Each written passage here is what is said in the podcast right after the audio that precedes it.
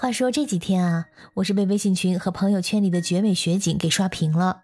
一下雪，北京就成了北平，红墙白雪琉璃瓦，雪中故宫美如画。不仅仅是在北京，在立冬这一天，本次寒潮中，所有北方省会和直辖市都已经或者即将下雪，这是非常罕见的一件事儿。这可让我身边的奥地利朋友们嫉妒的眼睛都绿了。他们可是心心念念的盼着下雪，这样他们就可以去进行他们冬日里最热爱、最上瘾，也是最刺激的一项活动——滑雪。大家好，我是身在欧洲但不会滑雪的可可鱼，目前坐标奥地利维也纳，欢迎收听我的节目。可以这么说啊，奥地利那是全民滑雪有瘾，而且瘾头还不小。这个可不是我随口乱说，有数据为证。奥地利人年均参与滑雪的次数是二。也就是说，奥地利人平均每人每年滑雪两次，这是真正做到全民参与冰雪项目。说到欧洲滑雪，你可能第一个反应是瑞士。瑞士的滑雪宣传那是名气相当大，但其实与瑞士相邻的奥地利也是一个不折不扣的冰雪帝国，在历届冬奥会上都有亮眼的表现，还曾经举办过两届冬奥会，滑雪量相当于世界滑雪总量的五分之一。这个滑雪总量是怎么算的呢？就是滑雪人数乘以滑雪天数，奥地利每年的滑雪总量为六千一百万天。虽然说国土面积不大，大概八点四万平方公里，跟中国的重庆市差不多大，但是呢，它拥有多达八百个雪场，七十六个滑雪区，滑雪道总长六千公里。在这儿滑雪可是件大事儿，要从娃娃抓起。作为阿尔卑斯山区滑雪运动的起源地，拥有百年以上冬季运动的历史与传统。奥地利人非常骄傲于他们的滑雪技术和方法，他们从小就开始学滑雪。在雪场里，你经常会看见教练员身后跟着一群小朋友在认真的练习滑行。我身边有孩子的父母们经常谈论起孩子们在学校里的滑雪课程，他们的滑雪装备和设施，他们的滑雪教练如何如何等等。成年人那就更不用说了，一提到滑雪，就个个神采飞扬，滔滔不绝。一到冬季假期，就纷纷拿起滑雪板奔赴滑雪场。他们的滑雪季一般从十一月底到第二年的复活节假期，也就是三四月份左右，这要看当年的天气情况。如果天气寒冷，雪场条件好，很多人的复活节假期也是在滑雪场惬意度过的。如果说这一年的气温比较暖和，雪化的比较早，他们就会十分郁闷，以为复活节没法滑雪了。所以说，滑雪在奥地利属于一项全民热爱的运动。我经常看到穿戴十分专业的小孩子们，身手敏捷、潇洒自如，这让不会滑雪的我只能默默地给他们点一个大大的赞。同样，滑雪并不是年轻人的专利，一些老年人尽管白发苍苍，甚至腿脚都可能不太利索了，但是他们自个儿扛着笨重的雪板，在道上御风而行，英姿飒爽。残障人士呢，也没有被排除在外。腿脚不便的滑雪者坐在特殊的雪板上滑雪，用手持的小雪板帮助控制方向。许多雪场也有相应的设施，方便他们在山头间和自由区域内自由穿行。滑雪这项运动如此的普及，以至于在奥地利买车的时候会有这样一个选项，就是一个放滑雪板的防水性能很好的大袋子。平时呢，这个袋子藏在后座的扶手之中，在需要的时候呢，就把它展开，一直延展到后备箱内。可以把一家人的滑雪板通通都放进去，十分实用。甚至说这个选项的名字就叫做奥地利套装，可见这滑雪对奥地利人来说是多么重要的一件事情。那为什么滑雪这项运动如此普及，但是我在奥地利待了这么多年却一直没有学会呢？我承认，首先我的运动细胞非常不发达，其次呢，我有严重的恐高症，乘坐缆车上下雪山已经足够我心惊胆战的了。更不要说滑雪这么刺激的事儿了。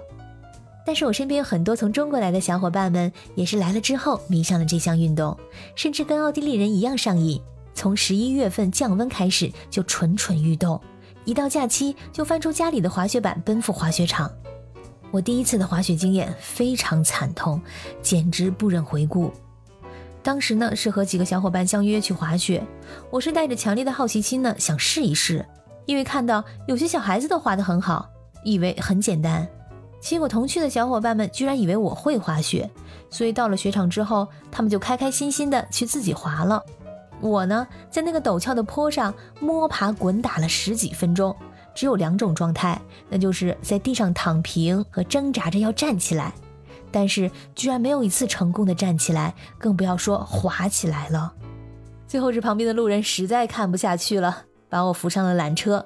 整个滑雪场只有我一个人坐着缆车，孤独的下山了。这段经历让我明白了，滑雪绝对不是我看到的那么轻松，它其实是一项挺危险的运动。比如说，著名的赛车手舒马赫就曾经在2013年底在法国阿尔卑斯山区滑雪的时候发生事故，头部撞到岩石，严重受创之后呢，陷入昏迷，半年之后才脱离昏迷，目前呢还在恢复当中。一般来说呢，雪场附近的医院冬天都特别的忙，只要雪场开着，几乎每天都有伤员被救护车甚至直升机送来急救。你想，雪山嘛，很多地方是救护车上不去的，或者不方便上去的。只能出动直升飞机。那像我这种什么都没学就敢贸然上雪场的，其实现在想一想呢，真的是一件非常危险的事儿。我这是还没学会走路呢，就急着想要跑步了。因为第一次滑雪给我留下并不太美好的回忆，从此我对滑雪敬而远之。这种状态呢，直到前几年有一次在铁力士山的经历才有所改变。登铁力山的过程非常难忘，整个过程是三段缆车，它第一段还是历史久远的小缆车。晃得很，对我这个恐高症来说，那真是惊心动魄。最后一段也是最有名的，是登顶的旋转缆车，十分高科技。其他游客都在全方位欣赏脚下和远方的层峦叠嶂，只有我在最中间，双手紧握扶手，呆若木鸡，手心发汗，眼神不敢乱飘。但是，一不小心瞟到几处痕迹，那是留在雪地上的弧度非常优美的曲线。我马上被吸引住了，心里暗想：这是什么呢？很快我就得到了答案，因为身穿鲜艳滑雪服的滑雪者们以极快的速度一闪而过，动如脱兔，快似闪电，瞬间失去了踪影。勇敢者们在雪地上留下了他们的痕迹，蜿蜒曲折，消失在我看不见的远方。这些美丽的曲线们证明他们曾经征服过这里。这海拔三千米的高山，单是坐缆车上下山已经耗尽了我所有的勇气。但是勇敢的人们有属于他们自己的游戏——滑雪。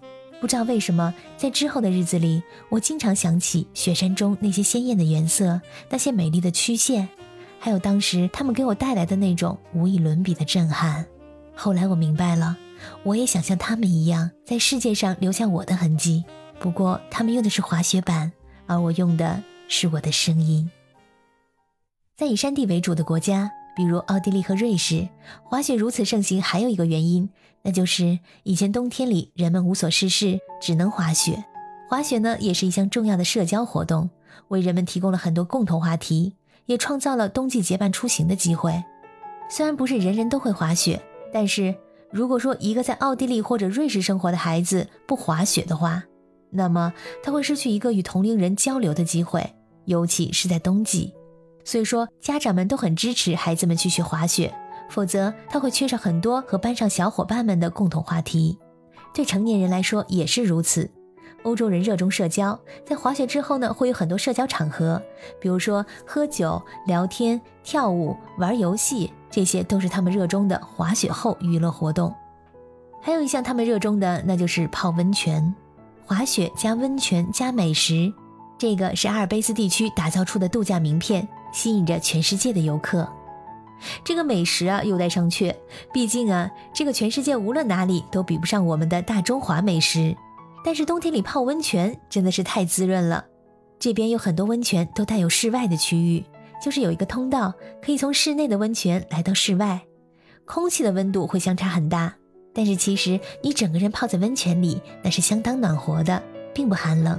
尤其是在冬天的夜晚，黑暗的夜空中飘扬着安安静静的纯白的雪，任它落在你的头发上，落在白雾袅袅的水面上，搭配着朦胧的光线、飘渺的音乐，感觉非常奇妙，能让人忘记一切尘世的烦恼，仿佛身在一个童话世界。